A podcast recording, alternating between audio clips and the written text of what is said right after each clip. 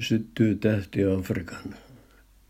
Afrikan tähti on iskemä, jonka unohtamaton Laila Kinnunen unohtumattomasti lauloi.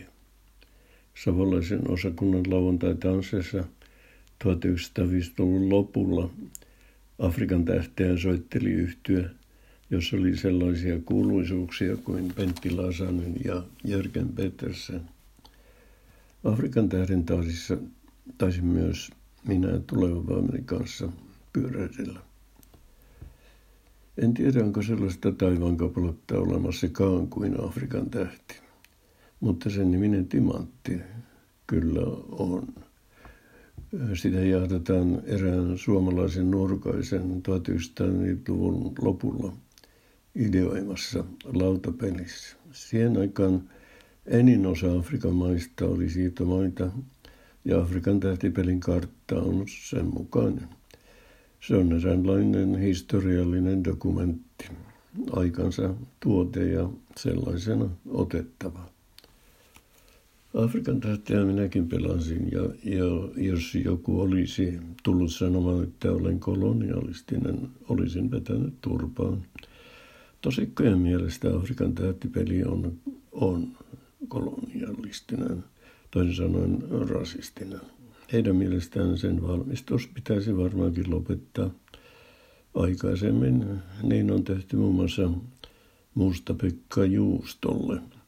Ja joidenkin tuotteiden nimet on muutettu poliittisesti korrekteiksi. Niin kuin maailma siitä muuksi muuttuisi.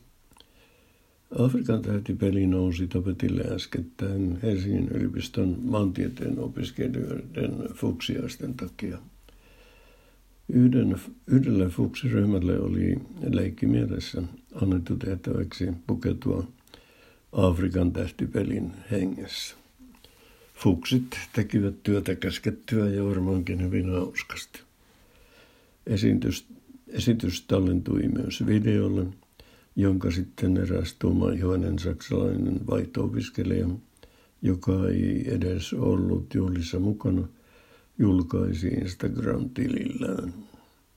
Olisi maailman ihme, jos siitä ei olisi kohu seurannut. Kohu, joka kestää aikansa ja sitten laimenee ja lopulta unohtuu. Sellaista elämä nyt on.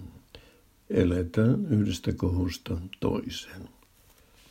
Afrikan tähti ei ole väistynyt toisten lautapelien tieltä. Se pysyy ja pysyy niin kuin huulipuna eräässä vanhassa mainoksessa. Afrikan tähtipeli on pysynyt myydyimpien lautapelien joukossa jo yli 60 vuotta. Sen on sanottu kuuluvan suomalaiseen kesään yhtä erottamattomasti kuin tangomarkkinat ja rantasauna. Afrikan tähti tunnetaan maailmalla ja sen maailmanmestaruuskisoja on järjestetty viideksi, viidesti viimeksi vuonna 2014. Turnaukseen saa osallistua kuka tahansa yli nelivuotias. Kuka sitten oli tuon, tuon Afrikan tähden 19-vuotiaana suunnitellut suomalainen? Hän oli nimeltään Kari Mannerla, joka teki uran Suomen suurimpiin kuuluvan mainostoimiston johtajana. Pelin nimen Mannerla sai artikkelista, jossa kerrottiin Transvaalista Etelä-Afrikasta vuonna 1905 löytyneestä maailman suurimmasta timantista, Afrikan tähdestä.